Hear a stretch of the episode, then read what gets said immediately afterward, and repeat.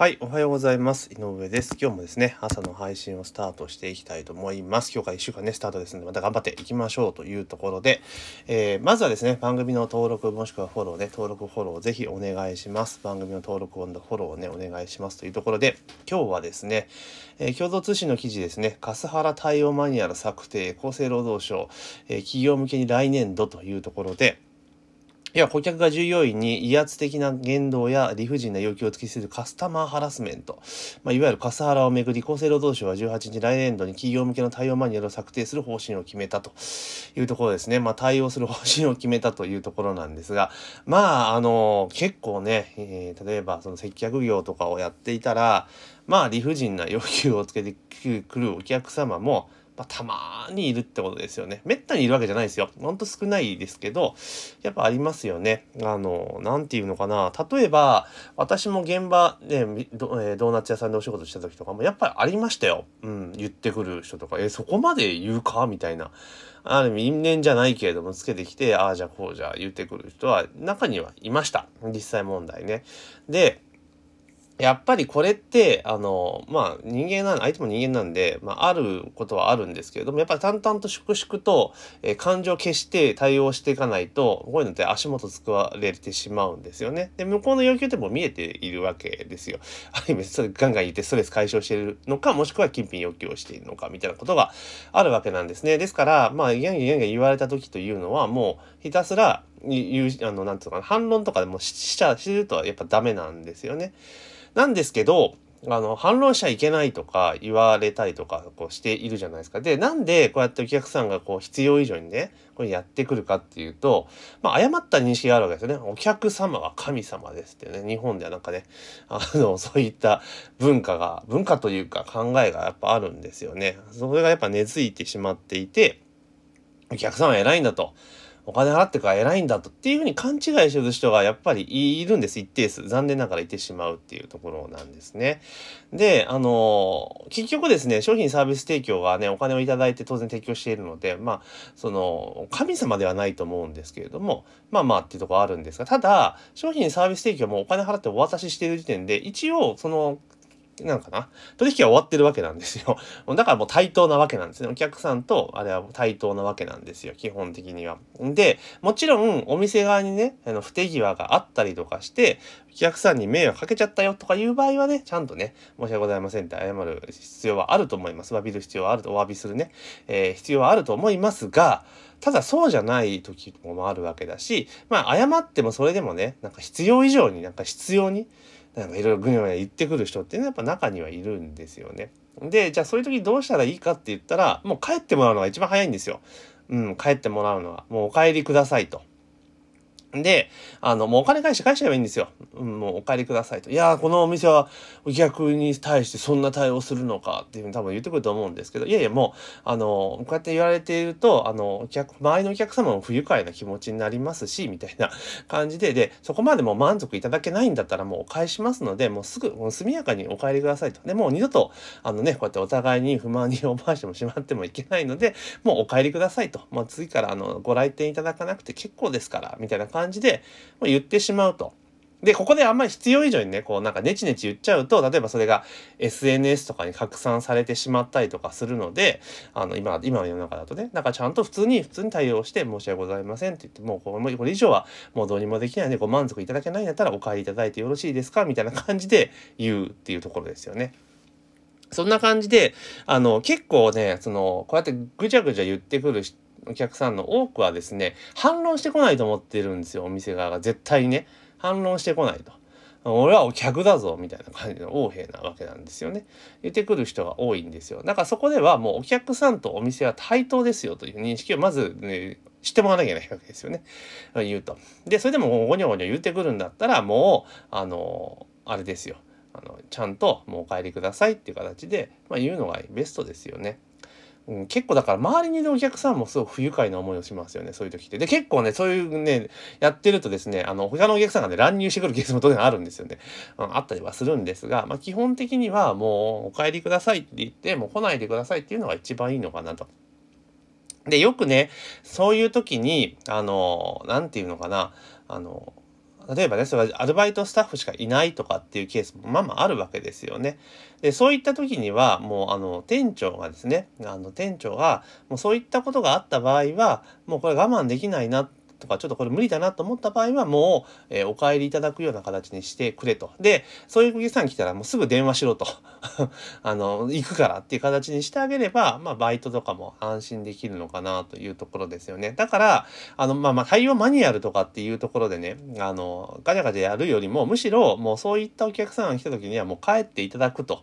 いうところを対応方針をあのしっかりとですね決めてしまえば基本的にはそんなにねあのぐちぐち言ってくる人ってなかなかいなくなると思うんですよね。うん、だからもうそうして結局ストレス今ってもうねいろんなところで結構ストレス溜めてるからそういうところでこう自分よりちょっと弱い立場の人で反撃してこない人を狙って言ってきてるケースがほとんどなんでだそういうところをこううまくねちゃんともうもう来ないでくださいっていうのも一個の手かなというところですねだから私自身も本当に現場の時に何度となく言ったことはありますもう来ないでくださいと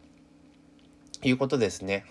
あとはあの飲食とかの場合だとあの保健所に言うぞっていうふうに言うケースも結構あったりしますよね。なんかちょっとトラブルがあって「いや女あんたはちょっと保健所に」とかね別に出るとこ出てもいいんですよ的なこと言ってくる人はいるんですけれども基本的にはあのむしろ保健所に言ってもらった方がいいんですよねお店に落ちてはなければ絶対に。うん、なければ全然言ってもらった方がいいんですよ。だって保健所もバカじゃないので、えー、そのお店の調査とかそれわかるわけですよね。でもちろんその時お店がね、なんかちょっとやばいなと思うことがあったら、ここでうーってなっちゃうんですけど、別に飲食店だったらちゃんと保健健所の指導にのとって経営して運営しているわけだから、別に保健所の検査入られたってやましいことに何しろないわけですよね。だから私もよく言ってましたよ。保健じゃあ保健所に。あ、どうぞ行ってくださいと。むしろあのお客さんが不安であるんだったら保健所の方にご相談されてね確認されて安心された方がいいんじゃないんですかみたいなことはあの言ったことありますね、うん、そうすると向こうも困っちゃうんですよね。そんなこと言ってくると思わないわけですから。みんな保健所って言われたらはははみたいな感じで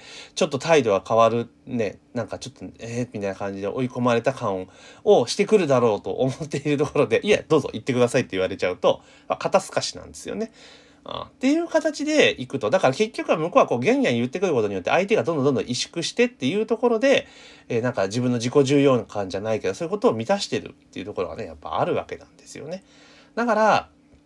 やっぱりね、あの、ちゃんと店にですよ、ダメですよ。あの、クレームを全部こうね、跳ね返せって言ってるわけではなくて、ちゃんとだから、例えば本当にお店に落ちてがあったクレームとかには、精神性に対応すべきだと思いますけど、まあ、それでも必要以上に要求してくる場合は、もうその、例えば自分たちの店の落ちたがあったとしても、もうそれをね、超えるような、例えば人格否定するようなこと言ってきたりとか、ちょっとそ人としてどうなんて言ってくる奴らもいるわけですよ。その時はもう、もうお客さんじゃなくなるわけですから、いやいや、そこまで言われたらみたいな話になってくると思う思うんで、で、喧嘩腰になっちゃうとややこしくなっちゃうから、もうそこは淡々と返していって、あ、そうですか、そう残念ですね、みたいな感じで対応するしかないかなというところですね。うん。なので、こういったところをやっぱりね、そのカスハラ対応マニュアルっていうところを、まあ、厚生省労働省がね、ここまでのラインを作って、それを超える場合はもう、厳正な対応して構いませんよ、みたいな感じで、やっていくのもいいですし、例えばあと、まあ、個人経営の店はなかなか難しいけど、チェーン店であったら、むしろバンバン訴訟するぐらいの 勢いで行った方がいいんじゃないですかね。その必要以上に、あの、なんていうのかな、その、なんつうの攻めてきたりとかねあのやってくるような人がいた場合はもう訴訟訴訟するって言い方おかしいけれどもだってお店って防犯カメラがついてるし音って残ってるわけじゃないですかだから例えばそれをあのずっとやっていてまあこれもほんたまらんなと思った場合はそれを使って、まあ、警察にだってこれ恐喝とかそういうところにもなるわけですよね被害届出すとかそういう形でやっぱりこう多分ねこいつガチッと対応するぞっていうところを見せたら多分数減ってくると思うんですよね。まあ、あとはだから SNS で晒しとかね。まあ、そうすると企業モラルがどうなんじゃって言って叩いてくる人もいるけれども、でも、それで人一人が精神疾患になってね、あの、働けなくなっちゃうってことを考えたらもう犯罪に等しいわけじゃないですか。だったらそれだったらもう反撃じゃないけど、もう晒しますと。だから、いきなり晒すのはダメだけれども、えー店内の様子を撮影していますと。で、もし、そのなんか、大事件事故とかあった場合には、ね、それはね、当局に提出しますよみたいなことをちゃんと書いといてやれば、まあいいんじゃないかなというふうに思いますよね。うん。だから、本当なんかね、今ちょっとコロナね、コロナ禍の中でいろいろね、ずっと規制されていて、まあ、以前よりマシになったとは言いながらも、やっぱストレス抱えてる人結構多かったりするわけですよ。え、そうなってくると、やっぱそういうところでね、はけ口じゃないけど、しちゃう人ってやっぱ出てくるので、この辺はやっぱりね、その、まあ、行政の対応を待って、今ね、来年度の、ね、予算なので、今すぐってわけじゃないけど、これはもう会社側が全力で従業員を守るっていうスタンスを見せないといかんかなと思いますよね。あとはこんなことやって上司がやって、えー、上司が出てこない上司 いますよね。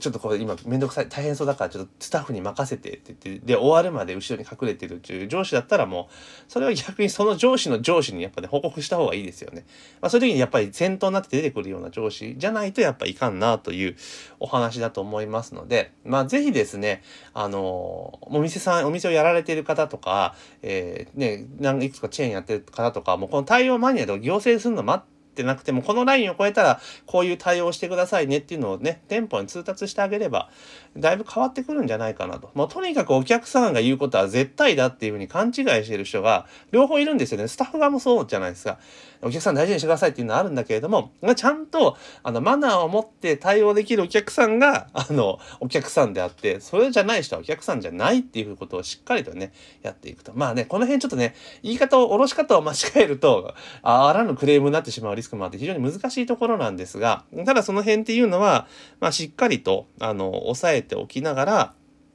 やっていくといいんじゃないかなと。まあ結構難しい問題ですが、ただ一つ言えることはお客さん神様じゃないと。お客様とは対等なんだぞっていうふうに認識をするのが一点。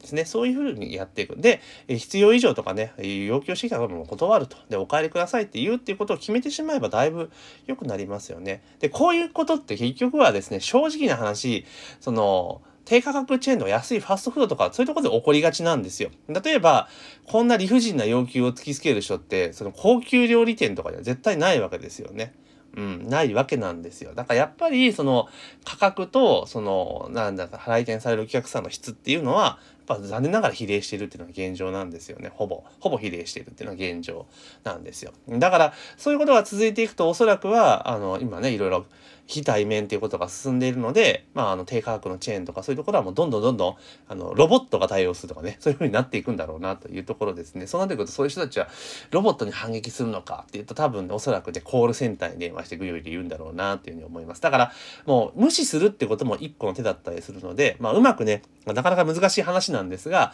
やっぱお店としてね会社として対応方針でしっかり決めることが重要かなというふうにちょっと思いましたなのでねまあ行政がこうやって動き始めたってことは悪いことではないんですけれども、まあそれよりもね、じゃあ1年間の間は参っちゃいますから、まあどんどんね、お店の方がやっていくと。で、行政とかこういうところに、その被害に遭った人をどうサポートするのか、どう支援するのかっていうことにやっぱり重きを置いてってあげる方がいいかなというふうに思いました。というところで今日はですね、えー、朝の配信というところで、えー、笠原逮捕マニュアル策定というところで、